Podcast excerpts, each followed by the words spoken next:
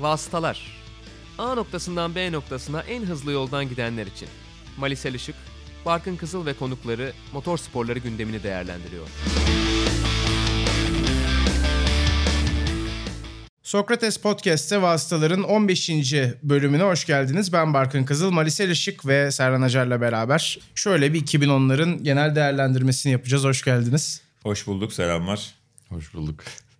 Programa başlamadan önce Mali dergiden haberlerimiz var. Dolu dolu. İstersen Dergi dolu fena. dolu Dergi içeriği biraz güzel. paylaşalım. E, 2010'lar e, özel sayısının üstüne 2020 e, Ocak sayısı 2020'lere girerken artık. E, zaten kapakta Mihail Schumacher var. Yani gördüğünüzde Aa, ben bunu alayım diyeceksiniz ama Serhan Hoca'nın rekor yazısıyla açılıyor. Sen varken yazından bahsedince de böyle değişik oluyor değil mi? Herkes öyle hisseder ya. Ondan zaten sen bir ufak bahsedersin. Hemen diğerlerine geçeyim ben. E, Alexis Menij'in e, Jean Todt röportajı var. Aynı şekilde Sebastian Hahn'ın Mick Schumacher üzerine bir yazısı var. Furkan Karasoy çevirmiş. Karin Sturm'la Schumacher'in biraz daha aslında amansız tarafına dikkat çekilen çok farklı açıdan bir, farklı bir ışıkta Schumacher röportajı var. İnanın yine e, Karin Sturm'la yaptı İnan Özdemir'in. Dolu dolu bir sayı tabii ki her zaman bayilerinizden, seçkin kitap evlerinden ve dükkan.sokrates.com'dan alabilirsiniz. Sokrates 2020 Ocak sayısını. Güzel. Reklamları böylece bitirmiş olduk. Tekrar hoş geldin Serhan Hoca. Tekrar beraberiz diyor. 2010'lara damga vuran isimlerden bahsedeceğiz. Onlardan bir tanesi karşımızda oturuyor şu anda Serhan abi. Evet değil mi? Ben de Nasıl bir katılıyorum 10 buna. yıldı sence? İstersen öyle girelim. Valla nasıl geçtiğini pek anlamadığım bir 10 yıldı. 2010 yılında ben federasyondaydım. Formula 1 vardı Türkiye'de. Dünya Rally Şampiyonası İstanbul'da yaptık. Ondan sonra TRT'deydi yayınlar. Acayip yoğundu. Evliydim ama çocuğum yoktu. Yani hayat biraz daha rahattı o bakıma. 10 yıl sonrasında tabii ki daha yaşlandım. Az önce konuştuk işte çocuk olunca millet amca demeye başlıyor. Sokakta artık Serhan amca denen bir adam haline geldi bu dramatik kısmı. Ama bir yandan size de öyle herhalde. Ya göz açıp kapayana kadar geçti. Yani Evet. hele ben bir de 70'lere doğan bir adam olarak sonunda da olsa 79, 80'ler, 90'lar, 2000'ler, 2010'lar, 2020'ler durumum fena yani. Valla zaman çok çabuk geçiyor. Yani hele bir 30 yaşı geçince siz daha gençsiniz ama çok daha çabuk ilerliyor. Onun için pek bir alt anlamadım açık konuşmak gerekirse. Ama yani çok değişiklikler de oldu. Bir taraftan motor sporlarının 2010'lar olarak özetlediğimizde damga vuran isimler çok az. Çünkü çok fazla e, üstünlükle, çok fazla hegemonyayla geçen bir 10 yılda oldu. Yani VRC'ye baktığımızda, Dünya Rally Şampiyonası'na baktığımızda e, Sebastian Loeb ve Sebastian Ogier. Bir grup Sebastian. Bir de sonunda Ottanak oldu. O 2020'leri tanımlayacak isimlerden biri olacak belki. Ee, yine Dünya Rally Şampiyonası 2010'da e, İstanbul'daydı. 2011'de var mıydı? 2010 Yoktu. son muydu? 2010 2010 sondu. sonu. Sene daha doğrusu 10 yılın sonuna doğru tekrar Türkiye Rally'si gelmiş oldu. 18'de 8 yıl sonra. öyle. Tekrar geldi. Yani o arada e, Türk motorsporlarında da bir nesil yetişti. Farklı bir yere geldik ama biraz daha 2020'de konuşacağımız belki işte 2029'un son haftasındaki Evet, bence de. vasıtalarda devam edersek o kadar uzun süre ki. Umarım Barkın amca ve Mali amca. Değil mi? Olabilir. Yani mo- motosiklette zaten e, MotoGP özelinde baktığımızda Mark Marquez, 2000'lere Valentino Rossi, 2010'lara Mark Marquez ama biraz daha Formula 1'e gidersek yani hesaplaması ve kimler şampiyon olduğu sayması hakikaten kolay çok oldu kolay belki 10 de. yıl oldu. Zaten yayına girmeden önce sevgili Cem Pektor'la da konuşuyorduk. 3 saniye içerisinde Hepsini hepsini saydı. Aynen öyle. Yani Hamilton ve Vettel Evet, artı ilk- Nico Rosberg. İlk 4 yılı Vettel, sonraki 6 yılın 5'i Hamilton. Arada Rosberg var ama o yıl hani Hamilton'ın bir sürü şanssızlığı vardı. Hem startlarda hem mekanik sorunda. Ama özetle takım olarak da Red Bull ve Mercedes'in. 4 artı 6, Doğru. 6 yıl. Yani 10 yılda aslında 20 şampiyonluğun sadece iki takıma gittiğini gördük. Çok dramatik bir tablo bu yani. Hiçbir spor için sağlıklı bir rekabet görünümü değil. Her sene olduğu gibi seneye de umutla bakıyoruz. 2020'ler yeni dönem ve yeni 10 yıl. Yeni decade'e başlıyoruz artık. Orada umuyorum buna benzer bir tablo olmaz. Çünkü hani e, insanlar şimdi derginin kapağında Schumacher'i gördüm. Schumacher kazandığı zaman da aslında bu kadar sıkıcı bir Formula 1 vardı. Hani Doğru. devamlı aynı adamın kazandığı 5 yıl üst üste çifte şampiyonluk. Hatta 6'da 11 şampiyonluk. Ama Schumacher ve Ferrari sempatisinden o çok insanlara batmıyordu. E, 2004'te 13 yarışın 12'sini kazanarak başladı Schumacher sezona. Yani tüm zamanların rekoru zaten. Ferrari ve kırmızı kazanmayınca Schumacher de ortada olmayınca daha çok battı tabii insanlar. Hem Vettel hem Hamilton'ın üst üste zaferleri. Ama dediğin gibi her sporda daha önce de konuştuk. Bir yandan bir adamın tarihi bir serisini izliyorsun. Müthiş bir sürdürülebilir bir başarıya ta- tanıklık ediyorsun. Belki hiçbir zaman bir daha böyle bir şey görmeyeceğiz ölene kadar. Öbür taraftan da hakikaten ya hep aynı adamın kazandığı bir şey oluyor. O da işin tadını kaçırıyor. Sizde de o hissiyat vardır. O ikisinin böyle bir çelişkisini yaşıyorsun. Bir yandan muazzam bir hikaye var ortada. Bir yandan da ya üf, hep aynısı var. Doğru. Her sezon o kadar şampiyonun belli olduğu sezonlar değildi aslında. Çok iyi finaller de gördük. Çok iyi sezon başlangıçları da gördük. Ee, şöyle bir baktığımızda işte 2012'ye başlangıç 7 yarışta 7 farklı yarış. Ya Pastor Maldonado'nun yarış kazandığı ki e, 2010'lara bence hakikaten damga vuran isimlerden de bir tanesiydi o bence. Çünkü hala e, birisi saçma bir kaza yaptığında şimdi belki sonlara doğru Grosjean diyoruz ama Maldonado şakası hala yapılıyor. Tabii canım özlüyoruz her zaman kendisine. Schumacher dominasyonunda da aslında Alonso'yla mücadele ettiği yıllar var. Hakinen'le mücadele ettiği yıllar var. Yani çok var çok rahat sene. olduğunu söyleyemeyiz bence. evet. Ama baktığın zaman evet dominasyon olarak gözüküyor yani Evet. geri dönüp bakınca üst üste Yani sürekli 2003'te şampiyonluklar. işte 2 puanla son yarışta şampiyon oldu. Evet. Yani sene sonuna Evet, kadar. evet. Hatta sonundan bir önceki yarış Montoya'nın bile şansı vardı. Montoya, Raikkonen, Schumacher gittiler. 2000, 2000 senesi de Hakinen son 2-3 yarışa kadar kovaladı. Amerika'da motor patlattı öyle bitti galiba sezon. Resmi olarak bitmedi ama ihtimal olarak bitti. Hakikaten zaten sene sonuna kadar bir kovalanıp birisi kazandığı zaman o kadar batıyor ama devamlı 3 yarış 2 yarış kadar ki 20 yarışlık bir sezonda bir adam şampiyon olduğu zaman o tabii işin tadını kaçırıyor kesinlikle. Yani, Yani en azından Marquez'in yarısında defalarca yaptığı gibi Doğru. işte zamanında Löb'ün yaptığı gibi. Evet. Sonra Ojen'in yaptığı gibi Sebastianlar. Hiç ya çekişme sonuna kadar gitse aynı adamın üst üste kazanması o kadar rahatsız etmiyor da hani açık ara zaten bakıyorsun şimdi siz de işte aynı işi yapıyoruz. Abi 5. 6. yarışta anlıyorsun şampiyonun kim olacağını aşağı yukarı. Öyle bir dominant bir sezona başladığı zaman ya işin tadı kaçıyor tabii. Tabii teknolojik gelişmelerle beraber sürekli olarak yeni kurallar, yeni parçalar, yeni sistemler ekleniyor. Bunların bazılarını Mali not da çıkartmış. KERS, IRS, MGUK, MGUH hepsinden bahsedelim. bir sürü Bu- e, kısaltma ve büyük harflerin olduğu. evet. Bu 10 yıla damga vuran teknolojiler bunlar oldu ve şimdi 2021 düzenlemeleriyle bunların üstüne de yine yeni şeyler koymak istiyorlar. Ya Böyle tabii- gidecek zaten. Sonuçta dünya enerji kaynaklarını verimli kullanmak üzerine ilerliyor. Bütün teknolojik yatırımlar da bunun üzerine gidiyor. E, otomotiv dünyasından koptuğu zaman herhangi bir yarış takımı, herhangi bir branşta ya da motosikletten onun devam etme şansı çok fazla yok. Çünkü bir kısmı tanıtım falan filan ama hani bir tek tanıtım içinde 100 milyon euro artık hiçbir firmanın harcayacak parası yok yani. Bugün Renault bile sorguluyor ben devam etmeli miyim etmemeliyim diye. Mercedes 6 yıl üstte kazanmış daha kazanacağı bir şey kalmamış. Onlar sorguluyorlar. Ya biz bu kadar parayı harcayalım mı harcamayalım mı diye. Toyota bu işe girersek şampiyonluğa oynamak isteriz diyor. Bu kadar para vermeye değer mi diyor. Onu Aynen sorguluyor. öyle. Sonuçta hani dünyanın her tarafında böyle bir aslında bütçeler kısıtlı. Bizim o muazzam 2000'li yıllardaki gibi böyle hani uçan kaçan 400-500 milyon eurolar yok. Hiçbir spor branşında yok. Onun için de biraz hani o reel dünyayla yani satılan araçlarla, vasıtalarla ilgili dünyaya yaklaşmak lazım. Başka türlü o yapılan yani yatırım ve bütçenin meşru olamadığını görüyorsun. O zaman da 1-2 sene sonra tadı kaçan zaten kazanamıyor. Zaten birisi kazanıyor. 10 tane aday var. 8-9 zaten kazanamadığı için mutsuz. Hem kazanamayıp hem 100 milyon, 100 milyon euro harcayınca iki kat mutsuzluk oluyor. Bu teknolojik gelişmelerin hani enerji geri kazanmaya yönelik ve daha önemlisi VRC'de de bu oldu. 2 litreden motorlar küçüldü, turbo motorlar. Biz Kadıköy'de canavar gibi o Evet. son imprezaları falan yarıştırdık. Formula 1'de de motor hacmi küçüldü. Yani aslında binek arabalarla aynı hacme geldi. 1.6'ya geldi motorlar. Ama dünyanın gidişatı gitişi daha küçük motor, turbo ve enerjiyi geri kazanmak yönünde. Bundan sapma şansı da hiçbir sporun artık kalmadı. Yani işin gerçeği. Hatta hatırlayın ben 2014'te gerçekten bir gün internette birkaç saat aradım. 2013 sonunda 2.4 litre V8 Formula 1 motoru. Dünyada öyle bir motorlu bir araç yoktu yani. Hiçbir vasıta bulamadım abi Evet. sizin programa konuk olabilecek. Yani kamyoneti, arabası, işte aklına ne geliyorsa yani. Öyle bir motor formatı kalmamış. Gerçek hayatta karşılığının Kalmadı olması yani. gerektiği Aynen öyle. zorunluluğu. Öyle eskiden öyle bir zorunluluk yoktu. Öyle bir zorunluluğa geldi ve işte enerji geri dönüşümünün daha doğrusu enerji verimliliğinin Formula 1'de bile e, ne kadar e, önemli olduğunu, şu anki araçlar ne kadar e, enerjiyi geri dönüştürüyorlar. Valla termal verimlilik %50'nin üzerine çıktı. Mercedes bunu yakaladı 2 yıl evvel. Değil mi? Ki şu anda gezegendeki en verimli içten yanmalı motorlardan konuşuyoruz. Hani dinleyicilerimize... Çok acayip bir rakam bu. yani. Bak bu arada izleyici demedim yakalıyorum sizi. Süper. Dinleyicilere bir e, mertebe verelim. Normal bir yol otomobilinde %20 ile 25 arası termal verimlilik. Yani siz aslında 4 birim yakıt kullanıyorsunuz. 3 birimi ısı olup sokağa gidiyor, boşa gidiyor. Bir birimi sizi ileri götürmek için güce dönüşüyor. Formula 1 bunu iki katına çıkarttı. Ve hani içten yanmalı motorların daha ömrünün olabileceğini de gösteriyor aslında. Böyle bir verimi yakalamak. Ama söylediğine katılıyorum. Hani eskiden gene dünyada paranın bol olduğu 80'ler 90'lar bizim mesela o VRC'yi biz seyrederdik. Tepede her rançonun üzerine bir helikopter uçuyordu abi. Hı hı. Yani oralardan başladık. İşte Loman'a bir fabrika takımı giriyor 4 araba 5 araba. Hani artık öyle bütçe bolluğu da yok.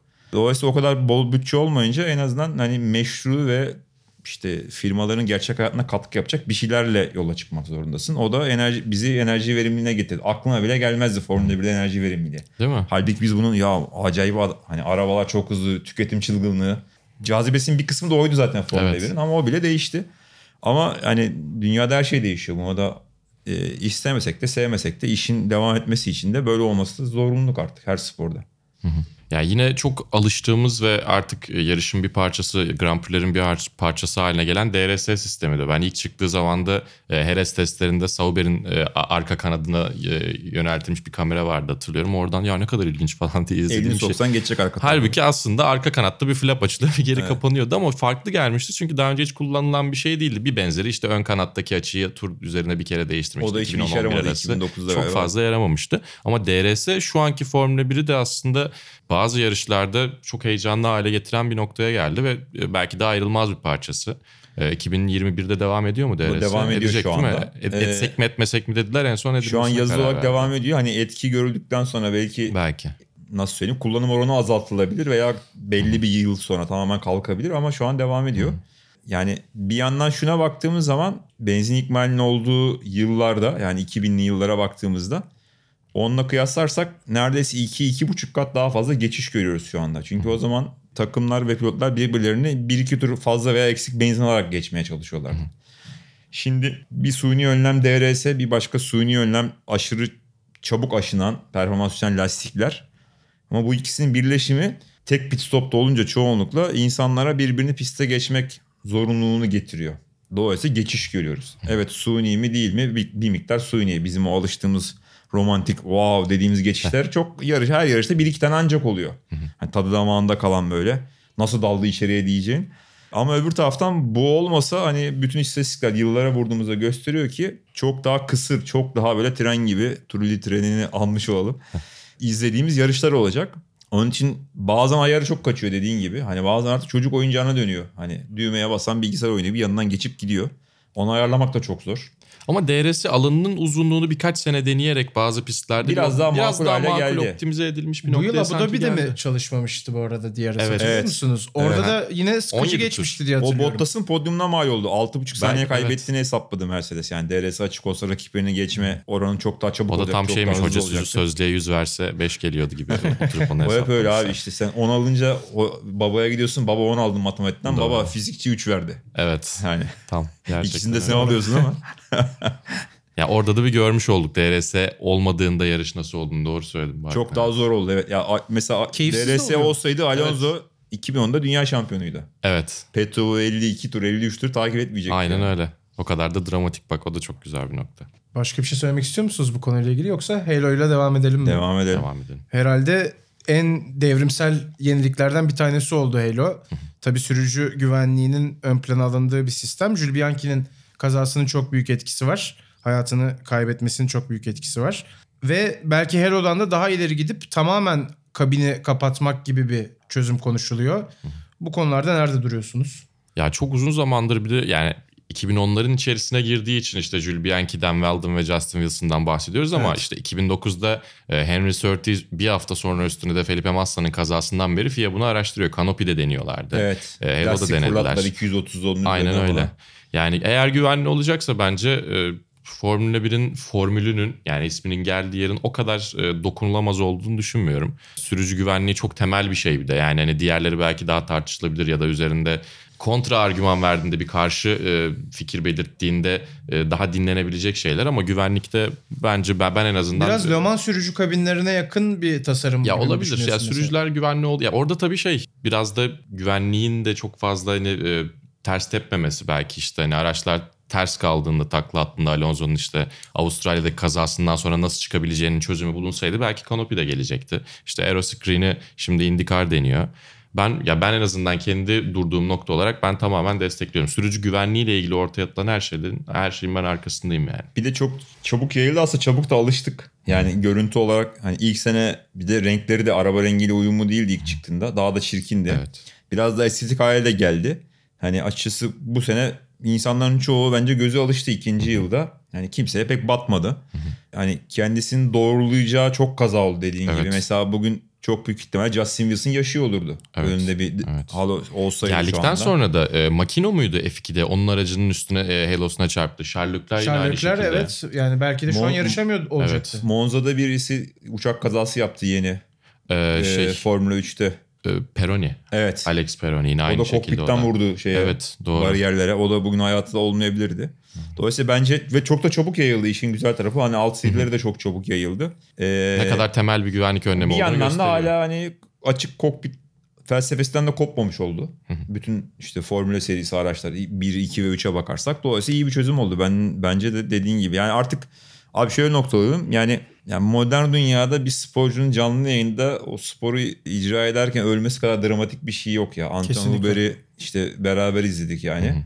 Onu engelleyebilecek her ne varsa boş verin o gelenekselcileri. Çirkin abi bu işte abi bunlar cesur adamlar değil mi? Niye buna gerek var? Ya bir çık bakayım bir 280 viraja gir senin de cesaretini göreyim bunu söyleyen adamlar için. Doğru. Dolayısıyla ben de destekledim temel Ve olarak. görünüş olarak 2021 araçları Hello geldikten sonra düşünülen ilk araçlar olacaklar. Ve çok Orada güzel gözüküyor Değil mi? bence. Evet. Aynen öyle. Tasarımın Hello'yu hani çıkarsan daha kötü görünür belki. gibi gözüküyor Hello Değil mi? tasarımda.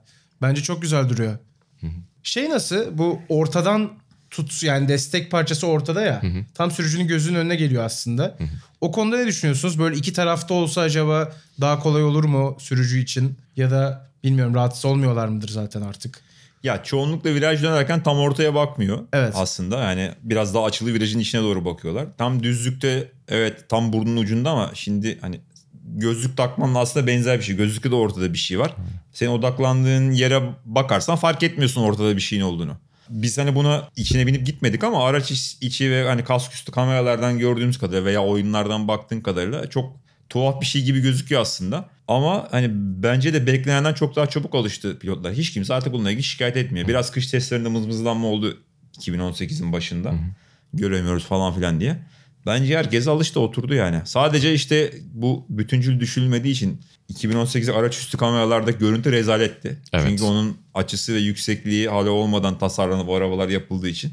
Bence de 2021'de gayet böyle hani fütüristik bir tasarımın parçası gibi gözüküyor zaten.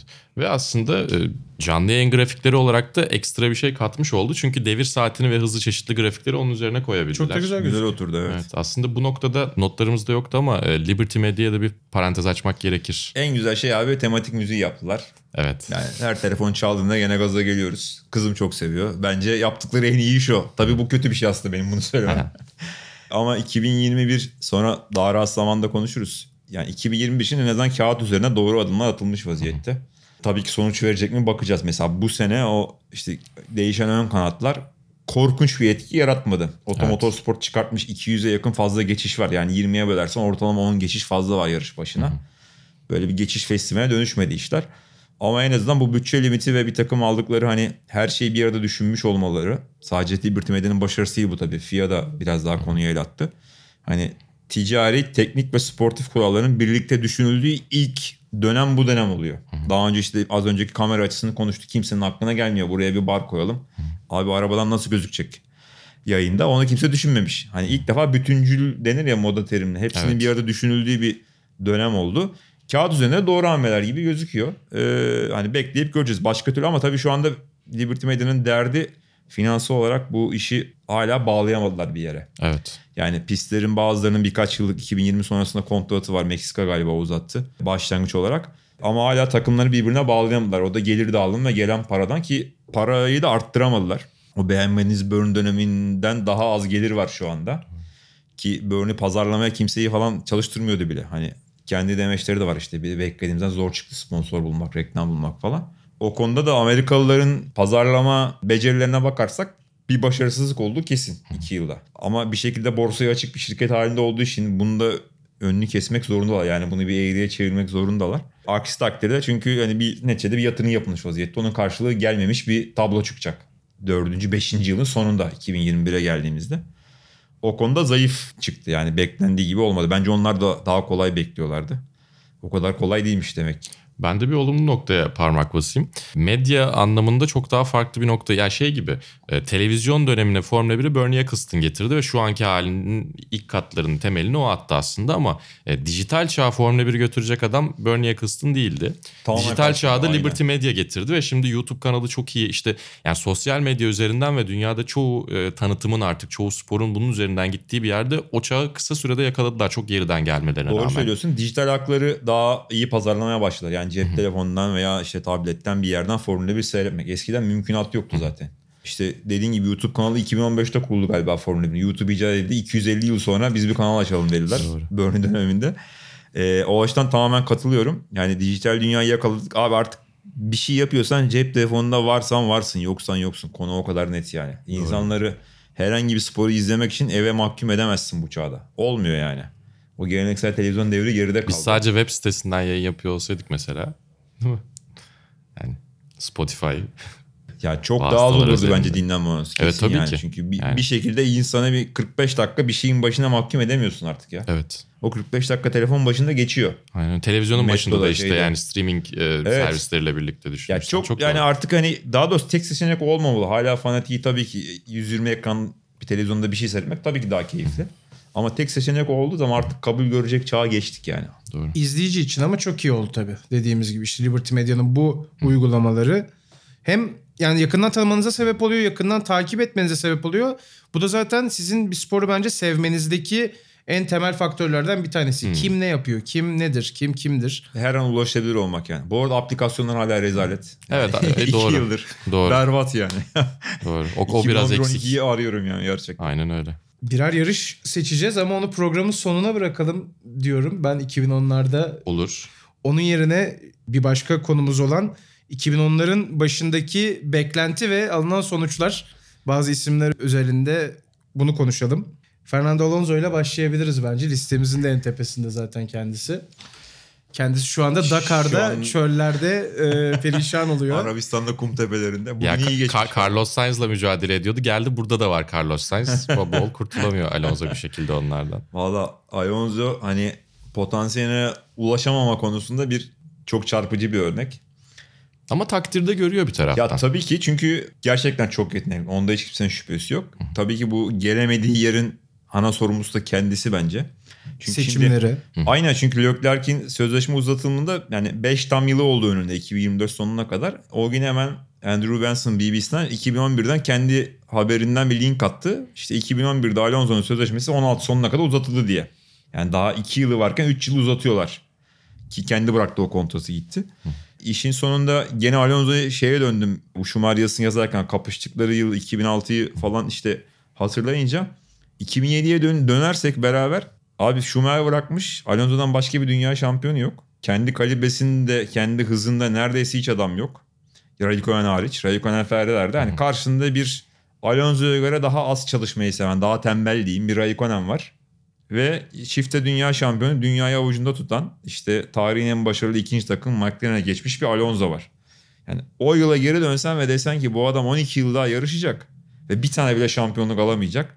Hiç kimse inanmaz ya. En az 5 şampiyonluk falan alır Abi dersiniz herhalde. dünya ayağının altında ya o anda başka dünya şampiyonu yok. En kral adam konumunda en fazla parayı alıyor. Karşısında hız olarak belki Montoya da bırakmıştı 2006'nın sonunda McLaren gönderdi. Hız olarak kalibresinde belki Raikkonen var.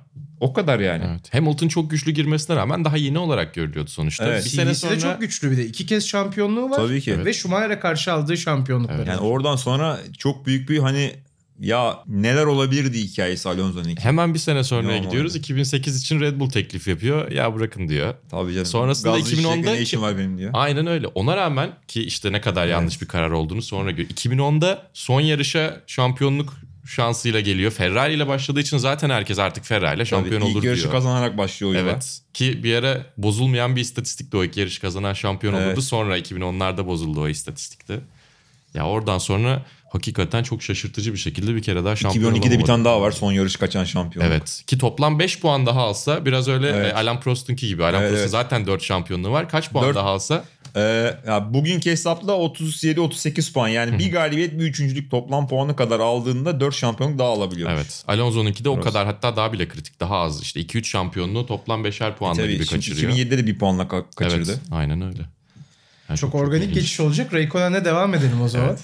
ee, Alonso'nun da rakiplerinden tabii söylediğimiz gibi onun da başarısız VRC macerası oldu. 2010'lar başladığında Raikkonen Formula 1'de değildi. En iyi, en iyi sonucu da Türkiye Rallisi İstanbul. Beşinci oldu genel klasmanda. Onun dışında çok fazla kazasıyla bilinen bir isim. Videolarını bulabilirsiniz. Raikkonen'le ilgili ne demek istersiniz? Genel bir değerlendirme de yapalım. Yavaş yavaş kariyerinin sonuna geliyor artık. ne olursa olsun. Bence Raikkonen'in hedefi bir gün şampiyon olmaktı. Onu olduktan sonrası onu o kadar ilgilendirmedi. Rosberg tarzı diyorsun. Ne yarış kazanmak, ne hani e, ilk statistiği oynamak, ne rekor kırmak. Hani James Hunt tarzı işte kaskını bir Evet. ara onun hatta şey yaptı biliyorsunuz taklit etti. Aynısını kullandı. Raikkonen umduğunu aldıktan sonra ki onun da 2005 ve 2003'te hızına bakarsan kaçırdığı iki şampiyonluk var. Mercedes'in ağır dayanıklık sorunlarıyla. O da bugün iki veya üç kez şampiyon diye konuşuyor olabilirdik. Ama hani o hakikaten nevi şahsına münasır bir adam. Ve işte VRC'ye geldi. Biz buradan İstanbul'da yarıştırdık onu. İspark'ın otoparkında Kadıköy'de Raikkonen Evet, yarışı. çok Daha güzel bir seyirci tabii. Yani. Ondan sonra orada da hani ben birkaç röportaj yaptım o zaman. O kadar umursamaz ki ya dedim İstanbul Park'taki ilk, yarış sen kazandın. İşte şimdiki etaplar onun kuzeyinde geçiyor falan filan. Oradan geçerken ne hissedeceksin? Hiçbir şey hissetmeyeceğim o eskide kaldı falan dedi. İkinci soruyu soramadım yani bitti orada çünkü. Muhabbeti açamadım. Yani özetlersek bence istediğini almış vaziyette. Şu an inandığım şey şu. Tabii ki yıllardır konuştuğum bir adam değil. Daha ara ara röportaj yapıyorduk eski yıllarda ama ya tamamen eğlencesi için yarışıyor. Yani araba kullanmanın eğlencesi. Bizim hepimizin o sevdiği e, hız hissi var ya adrenalin. Onun, onun dışında başka bence hiç motivasyonu yok. Araba sevdası. Kafasına göre takılıyor aynen. Ya Alfa Romeo da zaten diyor ya beni sıkarsanız ben giderim. Bana Tabii canım. dokunmayın ben yarışıyorum diyor. Abi dünyada yapıl yani dünyadaki en rahat kariyerlerden birisini yaşıyor şu anda. Yarın bırakıp bitse de sürpriz olmaz mı? Dördüncü yarışta ben sıkıldım bıraktım der. Evet. Der yani. Kendisi de Ferrari'nin son şampiyonu hala. Hala. Evet. Bu da çok ilginç. 10 yılda yani bir decade'de diyelim sıfır şampiyonluk. Bu sene Belçika'ya kadar da bir yıl yakın şey oldu ya. En son yarış kazanan Ferrari sürücüsü de oldu. Bir 10 12-13 yarış falan yani. Doğru. Başka takıma gitti Austin'den hala sonra. oyun bana. Doğru. Sahipti. Yarış kazanamayan bir başka isim Nico Hülkenberg. Podyumda Hadi göremedi. hadi yarış kazanamasa neyse diyecektim Ee, tam. Ve kariyeri Podyumda. şimdilik yani nokta konmuş ya da virgül konmuş gibi gözüküyor. Ne olacağını tabii bilemeyiz. Bilemeyiz ama Yani geleceğin Schumacher'i olarak çok güçlü bir e, evet o hype'tan gelişini de konuşmak lazım evet, aslında. çok ciddi bir junior kariyeriyle çıktı. Tabii işte Brezilya'da poli aldı 2010'da Evet. yağmur altında. Hani yeni yıldız, yakışıklı falan filan hani geleceğin adamı falan diye. Ondan sonra kenarda kaldığı bir yıl oldu. Evet. Yarışamadığı. Orta sıradan bir türlü kendini kurtaramadı. Tam fabrika takımına gitti. İşte Palmer'ı rahat mağlup etti doğal olarak. E, Sainz'i mağlup etti diyebiliriz bir yılda ama takım alışmışlığı vardı tabii. Ricardo'nun çok gerisinde kaldı. Hülkenberg de hani pişmanlıkları olan adamlardan birisi bence. İki sene üst üste Azerbaycan'da çok iyi sonuç kaçırdı kendi hatasıyla. evet. Ya bir podyum yakalayabilirdi. O şanssızlığı Bu sene kıramadı ama Almanya'da belki yine podyum yakalayabilirdi. doğru söylüyorsun. Ama onun da hayatının dönüm noktası 2010 Abu Dhabi gibi Alonso'nunki. Hülkenberg'in 2012 Brezilya. 30 tur lider gitti Force India'yla. Evet. Tarihi bir galibiyet olacaktı. En kötü hayatının ilk podyumu çok erken gelmiş olacaktı. O baskıdan ve o iğrenç ünvandan kurtulmuş olacaktı. Hatta bu sene bir demecini mutlaka yakalamıştı. Ya ben dedi F1 TV o yarışı tekrar yayınladı Brezilya'dan önce. Kalbim kanadı dedi. My heart was bleeding diye bir şey söyledi Yazık. hani seyrederken. Hayatını pişmanlı olur ama neticede bakarsan potansiyelinin belki de bu kadar da onu da bilmiyoruz. Ama hani başlangıca göre dediğiniz gibi ya en azından 8-10 yarış kazanıp yani bugün Massa'nın kazandığı yarış sayısına bakarsan Hülkenberg'in Formula 1'e girişini kıyaslarsan o civarda bir zaferi olması gereken bir adam. Evet. Onunki de hayal kırıklığıdır. Bir kere Le Mans kazandı. O belki hani 2015 Le Mans galibiyeti. O da çok ilginç bir e, takımın e, başarısıydı belki. Hani takım arkadaşları olarak. O ekstra bir kariyerinde ödül olarak duracaktır ama bakalım nereye gidecek onun kariyeri. Yani beklediğimizi kesinlikle karşılamadı. Bizi ama şaşırtan şeylerden biriydi Hülkenberg'in podyuma dahi çıkamaması 2010'larda. Abi gene 2010'da mesela so- söyleseydin ki Ferrari ve McLaren bir tane bile şampiyonluk alamayacak Evet. önümüzdeki 10 yılda. Hiç kimse inanmazdı. Hatta birer tane öyle e, güzel hani paylaşırken de iyi oluyor. 2010'larda en çok şaşırdığınız şey neydi? Olmamasına veya olmasına. Bende bir şey var. Ferrari ve Mercedes'in hani yarış kazana daha da şampiyonluk kazanamayacağını söylesen kimse inanmazdı. McLaren. Schumacher e, evet pardon Ferrari ve McLaren çok özür dilerim. Schumacher geri döndü 2010'un başında bir yarış bile kazanamadan emekli Evet ya. olacak. Hatta tek podyumla yani. Başka hiçbir İşte o Monaco'daki yok. pole pozisyonunu aldığı Evet. tur var. Evet. Herhalde en ikonik anı o Mercedes'te. O da, o da çok inanılmaz bir şey. yani. İnanılmaz o gerçekten. Yine o, o gün Mercedes 6 yıl üstte çifte şampiyon olacak desen gülerlerdi adama. Evet. Şey de şaşkınlık verici ya. Yani 10 şampiyonun 3 isim arasında paylaşılması ve bunların iki takıma bölünmüş olması sadece o da bence yani kolay kolay bekleyebilecek bir şey değil ki bu takımlardan bir tanesi Ferrari değil ya da McLaren değil. Abi işte 4 yıl üstte de Cleveland'la Golden State final, NBA finali oynadılar. 90'larda gülerdik ya adamlar playoff'a kalamıyordu yani. Doğru. Gerçekten öyle. Benim için galiba Alonso'nun hiç şampiyon olamaması. Evet o da büyük yani yine inanılacak benim, şeylerden benim en çok değildi. %100 beklediğim şeylerden bir tanesi oydu ya. Çok şaşırtıcı yani. Barkın senin? İşte dediğim gibi ya. Üç- üç yani üç isme bölünmesi ve. Ferrari ve McLaren'in bu iki şampiyon takımından biri olmaması garip. Bir daha görür müyüz böyle bir 10 yıl? Görebiliriz tabii. Niye göremeyelim? Yani bakalım. Çünkü bilemiyoruz. Artı artık yoğurdu üfleyerek Abi sen diyorsun mi? ki 2030'da hala Raikkonen Ferrari'nin son dünya şampiyonu. ya olabilir. Olabilir. Büyük konuşmamak lazım. Bilmiyorum. Tifosiler artık o Maranello'yu yıkarlar yani. bir, bir 10 yıl daha gitmez öyle. Şampiyonlar, şampiyonlar diyoruz. Hadi Rosberg'i bir kenara koyalım. O tek bir şampiyonlukla kaçtı gitti. Belki de Hamilton'la artık savaşmak istemedi bence. E, lüks hayatına devam ediyor. Ama Vettel'le Hamilton'dan bahsetmek lazım. İşte 4 şampiyonluk, 5 şampiyonluk aldılar, paylaştılar. Neler söylemek istersiniz? Müthiş dominasyonlar. Ve Hamilton'ın gelişimi belki de özellikle Vettel'in de düşüşü demek lazım. Evet 2010'lara damgasını vuran iki isim kesinlikle Vettel ve Hamilton oldu. Onda 9 şampiyonluk. Bazı sezonları çok üstün geçti. Hamilton'ın son 3 sezonu çok rahattı. Vettel'in 2011 ve 13 hani dalga geçerek şampiyon oldu. Hani elini kolunu sallayarak şampiyon oldu. Yani bir 10 yılın büyük kısmı bu ikisini izlemiş olduk. Aslında şöyle Vettel'in ilk 4 yani 4 yıl şampiyon olduğu dönem Hamilton'ın o kendisini bulamadığı bir dönem. 2011'de galiba 5 kere falan Massa ile çarpıştı bütün sezonu bulduğumuzda. Gitti telemetre verilerini internete koydu. Evet, Batına sinir olup ondan sonra gitti Red Bull motorhomunda Horner'la görüşürken yakalandı Kanada yarışında. Böyle kız arkadaşı Nicole'le habire bir darılıyor bir barışıyor. İşte bir bakıyorlar teste beklerken adam New York'ta çıkıyor falan. Böyle bir kendini bulamadığı bir dönemdi bence. O dönemdeki o sinir bozukluğunun bir kısmı da şimdi işte hepimiz yarış anlatıyoruz yıllardır. Biliyorsun abi arabaya binen herkes oradaki kalan 26, 25, 23, 19 kaç pilot varsa ben hepsini bunların geçerim diye biniyor. Ben bunların hepsini hızlıyım diye biniyor. Yoksa o arabaya binmenin manası yok ya da motorun üzerine çıkmanın. O kendinin içinden gelen o kendine güven ve hani ben en iyiyim hissiyatının karşılığında 3-4 yıl birisinin şampiyonluğunu izlemek hele bir de bunun senden daha düşük kalibrede birisi olduğuna inanıyorsan çok yıkıcı bir şey bir sporcu için. Ben öyle düşünüyorum. Onun için de o Vettel'in hani 4 yıl üstte şampiyonluk aldığı dönem Alonso'nun bütün kariyerini şekillendiren dönem. Yani Ferrari'deki o sinir bozukluğu ve ayrılığa kadar giden aslında dönemin ilk 4 %80'i. E, Hamilton'ın McLaren'a ayrılmasına sebep olan dönem. Yani bir türlü bir araba aynı anda hem hızlı hem dayanıklı olamıyor. Hızlıysa dayanıksız, dayanıklıysa yavaş. Onun için Vettel'in o ilk 4 yılı Hamilton'ın kendini bulması ve olgunlaşması açısından önemliydi. Alonso'nun da o yaşı da bir daha ileride olduğu için bu ikisine göre sinir bozukluğunun ve hani arayışlarının arttığı bir dönem oldu. Sonrasında gene demin konuştuğumuz gibi büyük bir sürpriz. Mercedes'in hani çıkıp 3 yıl 4 yıl uğraştıktan sonra 2010'dan 13 sonuna kadar Ross Brown'un büyük emeği belki Schumacher'ın takıma kattıkları vesaireyle çıkıp gene 6 yıl üstte şampiyon olacak deseler kimse inanmazdı. Yani 2011'de Mercedes podyuma çıkamadı. Schumacher ve Rosberg'le bütün tam yıldan bahsediyoruz. Yanlış hatırlamıyorsam 12 ve 13'te toplam 3 galibiyeti var takımın. Yani oradan gelip böyle bir tarihin en iyi serisini yakalamak 4'te 3 %75 yarış kazanarak müthiş bir şey. Orada da tabii Hamilton'ın attığı zarın çok doğru olduğu bir dönem. Bu sefer bence tam tersi işte Vettel ve Alonso'nun bu sefer ya bu biz bundan daha iyiyiz ama bu en iyi arabada ve şampiyonlukları arka arkaya yakalıyor 14, 15. 16'da da uzaktan baktılar çünkü Mercedes çok üstünde. Rosberg Hamilton kendi kendine çekişti. Yani senin dediğin gibi birinin yükselişi aslında öbürlerinin düşüşüyle çok benzer bir yere gidiyor. Şimdi Vettel'in de 5 yılın sonunda şampiyonluk alamamış bir Ferrari sürücüsü olmasında da Hamilton'ın hem iyi arabaya oturması var tabii ki ama bir yandan da her sene kendinin üzerine koyarak gitmesi de var. Kesinlikle. Oluşturduğu baskı da çok yıpratıyor bence Vettel'i. Aynen Bu öyle kadar yani. hata yapmasının en büyük sebeplerinden biri de o yani. Yani sonuçta hani karşıda böyle müthiş bir kombinasyon çıkıyor karşına. Aslında ilk 4 yıl Hamilton ne hissettiyse muhtemelen Vettel de bu kalan 5 yıldır son Mercedes döneminde aynı şeyleri hissediyor. Onun için birbirlerini bu kadar etkileyen iki kariyer aslında e, çok ilginç. Bir yandan da şu da var. Hiçbir sene kafa kafaya sonuna kadar beraber şampiyonluk mücadelesi veremediler. Evet. En yaklaştıkları 2018 oldu. O da gene Ferrari'nin hataları, sürücü hataları erken koptu.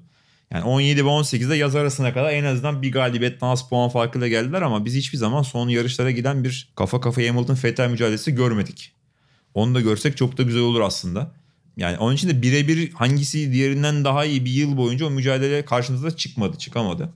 Ama birbirlerini artı ve eksi olarak çok etkileyen bir kariyer dönemi oldu ikisinin. Alonso da da McLaren'de kaynayıp gitmiş oldu. Şey biraz sanki Red Bull'un böyle özelliği diyebilir miyiz? Sürücüsüne çok uygun arabayı tasarlamak. İşte şimdi Verstappen'le görüyoruz. İşte geçmişte Vettel'in şampiyonlukları arka tarafın daha kolay kontrol edilebilir bir araç olduğu söyleniliyor o Red Bull için. Herhalde bunun üzerinde biraz duruyorlar sürücüyü şampiyon çıkartabilmek için. Yani Eddie Ben öyle hissediyorum en azından. Eddie Newey'e adrese teslim araba tasarlayabilen hani Evet. 2-3 daha iyiden birisi. Neticede bugün haber geldi hatta Verstappen'in yeni işte 3 yıl kontrat uzattığı Evet. haberi geldi. Orada bence dediğin gibi artık 2010'ların başında nasıl Vettel'in üzerine kurdular takımı. Multi 21'den tut da işte yeni ön kanat geliyor. Bir tane geliyor. Vettel'e veriyorlar. İkinci geliyor. O kırdığı Silverstone'da Weber'den söküp bir daha ona verdiler falan filan. Masal bardaklar uçtu havada falan yani. Evet. Dolayısıyla şu andan sonra Red Bull'un yani tek adamı Verstappen olacak üzerine oynayacağı. Bu noktadan sonra diğer pilotu ancak ona ayak uydurmak beklentisiyle bakacaklar. Hani en azından desteklesin işte podyum yakalasın falan filan. Onun dışında Verstappen'in imza atmasındaki sebeplerden biri de bence senin dediğin gibi yani art tam benim bu kadar telemetre verisine göre sürüş karakterisini biliyorlar adamı harfiyen. Artık araba onu ona uyacak şekilde evlenecek. Evet. Yani yeni bir macera çıkmak yerine o en azından vücudunda bir terzinin diktiği takım elbise gibi oturan bir arabayla yarışıyor olacak. Bence Verstappen'i devam konusunda etkileyen hususlardan birisi senin bahsettiğin hikaye. Yani tek adam ve ona uygun bir araba. Schumacher'de Ferrari yılları öyle oldu. Bridgestone hatta ona uygun lastik yapıyordu. Hani Doğru. bırakın sadece Ferrari'yi. Tek başına ona uygun bir lastik yapıyorlardı. Geçelim yarışlara. Evet. Başlamak ister misin Mali? Ya herhalde çoğu listenin en başındaydı. 2010'ların akılda kalıcı Grand Prix'leri dendiğinde ama bir motor sporları günü olarak da çok acayipti. 2011 Kanada. Çünkü sabahında daha doğrusu bir önceki günde 2011 Le Mans 24 saat vardı. Son 10 yılın en acayip Le Mans'larından biri. Audi ilk saatte e, Albon McLeish'in kazasıyla acayip bir e, kötü başlıyor zaten. Gecenin ilerleyen saatlerinde gece düştükten sonra daha doğrusu hava karardıktan sonra Mike Rockenfeller aracı kaybediyor. Tek araçla kalıyorlar Peugeot'lara karşı. Sabah inanılmaz stintlerle birlikte Le Mans'ı kazanıyorlar. İşte biz onları anlatıyorduk. Aa, ne güzel gün oldu diye dinlendik Seçim geldik. var Türkiye'de o gün bir de. Aa bir de öyle bir şey Tabii tabii, vardı. genel seçim Doğru, vardı ya. Doğru. Hükümet seçimi vardı. Doğru bir de öyle bir şey vardı. O ara işte e, TRT'nin Sefaköy'deki stüdyolarına gitsek mi gitmesek mi falan gibi ben böyle hani Le Mans yordu biraz evden izleyeyim dedim. E, sen tabii ki öyle bir şey yapamadığın için abi. Evet arada ben de seçim sonuçlarına baktım o iki saatlik arada. Kimle hangi parti ne yapıyor falan 2011 diye. Kanada Grand Prix'si benim için çok acayipti. Ya ben de katılıyorum. Tek bir yarış seçilirse Formula 1 tarihinin yarışlarından bir tanesi. Olabilir. Evet, 4 saat 4 dakika süren bir şey var. Bir de hani süreyi boş ver abi Hollywood filmi gibi. Yani Evet. olmayan hiçbir şey yok. 6 defa pite giren işte kendi takım arkadaşıyla çarpışan Alonso ile çarpışan. Çarpışan lastik arabalar gibi gidiyor zaten. Lastik Batı. patlatan. Yarışın ilk bölümü. Aynen. Biri ceza olmak üzere Biri 6 ceza pit ve değil 6 mi? pit. 5 tane 5 defa pit stop var. Bütün bunlardan son turda liderle alıp yarış kazanan bir adam. Yani Evet. Hani son turda Vettel kazansa bugün gene o kadar konuşulmazdı. Hani Evet. bu yarış. Bir de son turda kazanan değiştiği inanılmaz bir hikaye oldu. Yani her yılın bir tane yarış öne çıkıyor belki ama o 10 yılın bence de en çok hani hatırda kalan yarışı. Tamamı yağmur altındaydı değil mi? Sonlara doğru kuru, biraz kurudu Çok ama yarış kurudu, çizgisinin evet. dışı zaten ıslaktı ki zaten. Ama yine Fethel'in o işte oydu. saptığı yer ıslak mesela. Evet, Son evet. turda Hiçbir zaman tam kaybediyor. kurumadı yani yarış. Pist. Sen söyle Serhan abi. se- Sence hangisiydi? Hadi bu yarışı dışarıda bırakalım. 2010'ların en iyi yarışı. Onu dışarıda bırakırsak yani her seneden birkaç yarış kalıyor aklımda. 2014'te Bahreyn çok keyifliydi. 2017 Azerbaycan yine inanılmazdı. Evet. Ee, İnan hani- Özdemir'i tekrar Formula 1'e e, getiren. Her şeyi gördük. Ama muhtemelen bu seneki Almanya gene. Değil Hani mi? Onun ardından sanki bir ikinci yarış seçsek 2019 Almanya olur gibime geliyor. Gene böyle hani 10 yıl sonra hatırlayacağınız bir yarış olarak. Yakın olunca sanki biraz böyle hani değeri düşükmüş Ama gibi Almanya'da şey gibiydi ama yani. Hani dönüp bakınca evet. yine her şeyin gibi olduğu bir yarışı izledik. Baştan sona Çok bile. büyük Yani, sürprizlerle. evet. Mercedes'in zayıflık gösterdiği tek yarışı izledik. Çok uzun bir sürede işte o pit stop kargaşası. Hamilton iki defa sürüş hatası yaptı. Hani yılda bir kere bile yapmıyor normalde sonucu etki eden. Aslında kendimize de pay çıkarabiliriz. 2010 Türkiye Grand Prix'si de güzeldi. Hatta çok Harika. çoğu, çoğu e, Doğru sosyal medya sayfalarında gördük. Hamilton 2010'lara takım arkadaşına çarparak başlamıştı. Ay, Hamilton diyorum Vettel pardon. Vettel takım arkadaşına çarparak başlamıştı 2010'lara. 2010'lara aynı şekilde noktaladı diye Brezilya'da biraz. ben o evet. yarışta Tabii. mavi bayrakları kontrol etmek için telsizleri dinliyordum. Önde gidenleri dinlemen gerekiyor. Aynı anda hem Red Bull hem McLaren telsizini dinliyordum. O çarpışma oldu. Vettel evvel birbirine çarptı. Tabii ki kıyamet koptu bizim yarış Evet. kontrolü. Charlie Whiting'in sakinliğine rağmen. Çünkü yani lider ve ikincinin çarpışı çok az olay oluyor. Anında bizim hakeme harikadır. Hepsine selam olsun buradan dinleyenlere. Yani yarım saat içinde sarı bayraklar, çift sarı her şey tıkır tıkır yürüyor. Ben hani mavilerden şikayet ederler mi diye dinliyorum işte şeyleri. Daha Vettel araba dönerken Şimdi söyleyeyim nasıl olsa televizyondayız. What the fuck is you doing? Fucking idiot, fucking idiot diye bağırıyor ama araba hala dönüyor burada. Çakalamızına doğru uçuyor böyle. Bizim oradaki müdahaledeki arkadaşlar hareketlendi hemen hani bir arabayı kaldırmak gerekecek. Belki iki arabayı. Herkes böyle alarmda. Araba durana kadar küfür etti. Ben o biplerin gerçeklerini duydum yani.